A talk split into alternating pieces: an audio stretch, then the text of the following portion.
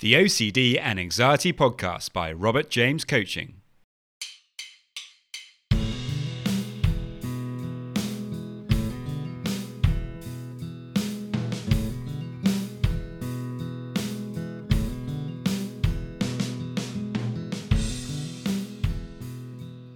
Hello, and welcome to the OCD and Anxiety Podcast, where we explore how to have a more positive relationship with anxiety disorders taking back control so that you can start living the life you choose and not the one chosen by your fears.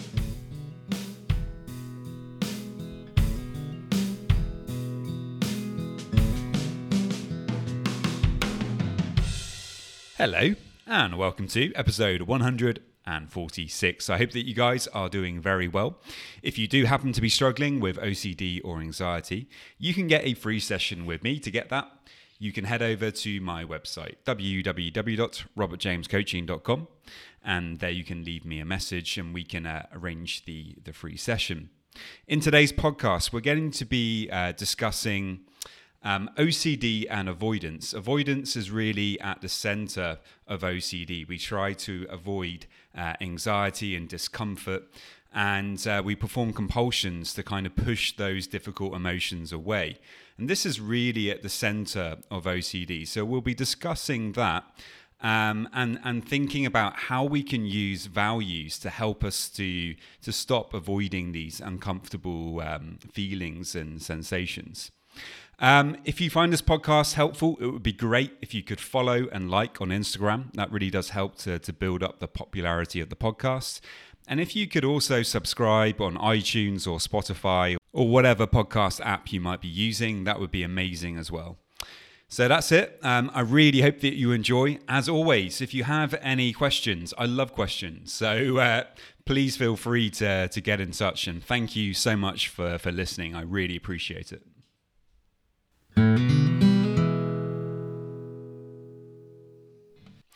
If we work from the principle that OCD is not about the obsession itself, that the theme or topic of the obsession is actually irrelevant, and that the more important thing is the emotion we are feeling underneath the obsession, then we're able to get at one of the most important and, and core problems with, with OCD. And that is that it's primarily a problem of avoidance we do not want to feel certain difficult emotions, obviously, because they're horrible. But the problem is that this avoidance and the uh, extremes that we often go to in order to not feel is almost pathological and is keeping us trapped. We want to feel good or at least neutral at all times, and so we routinely uh, move heaven and earth in order to keep difficult emotions at bay. Compulsions are a very good tool for controlling our emotions, or at least for creating a sense of control. By performing a compulsion, we can lessen our anxiety, move away from discomfort, and make ourselves feel better. But as you know, this sense of control is very short lived and causes us to keep avoiding more and more in the future. Each time that we refuse an emotion by doing something to push it away, we're teaching our brains to be more scared of that thing. Over time, the thing you've been avoiding becomes bigger and bigger until even just the thought of it is enough to bring a sense of panic and, and doom. And when we allow ourselves to be driven by uh, avoidance in this way, life can become very, very challenging the obsessions rule the day, and our thoughts and actions are determined by our fears rather than our more deeply held values. So, how do we turn this situation around? Well, the answer lies in getting more in touch with those values and making a conscious decision to live by them, no matter the uncomfortable emotions that might be coming up. To get going with this, you can create a simple plan of action by working out your values and setting goals related to them. In a way, you want to think of yourself as a traveler moving in the, in the direction of your values. Along the way, you can tick off certain goals and enjoy the buzz from doing that. But you can never actually arrive at a place where your values are completed. Now, this si- this sounds kind of negative in a way, but it's actually it's actually a positive thing. Kind of like a point on a compass. There is no end point um, when when working with values. There is always more to do. You may walk in the direction of north your entire life, but you're never actually going to arrive there. But at least you have a purpose and a direction to follow. Without that, you can easily get lost. And so it is with values. When we feel that pain from the OCD or the inner critic, it is very, very easy to, to let that take center stage and to stop doing the things that we care about until our world becomes very small and we become stuck.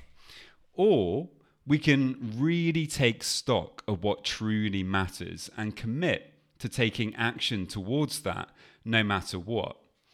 Often the most simple answer is the best one, and, and so often that is the case with OCD. Look for simple solutions that get you off the hook. More thinking is often the worst thing that you can do. This approach that I'm talking about today is focused on taking positive action. And when we act differently, often our thoughts and feelings follow. So that's it for today, guys. I think this is a really important area. Um, I've spent I spent so many years um, avoiding discomfort, avoiding difficult emotions. And, you know, it was serving me at, at some point. I guess at some point, things were so difficult for me that I felt like I needed to do that in order to just show up in my life.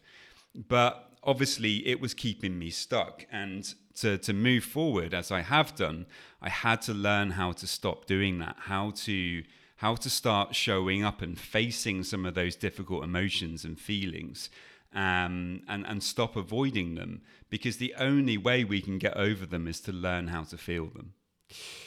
So I really hope that you found it helpful. If you have any questions, then do please let me know. And many thanks.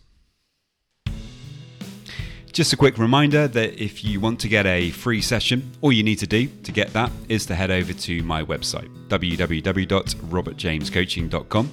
And there you can leave me a message and we can arrange the uh, free session. And now, just a quick reminder of my disclaimer. Any information that you view on my website, Instagram page, Facebook group, or anywhere else online, or any information that you listen to on the podcast is for informational purposes only and is not intended to be a substitute for actual medical or mental health advice from a doctor, psychologist, or any other medical or mental health professional.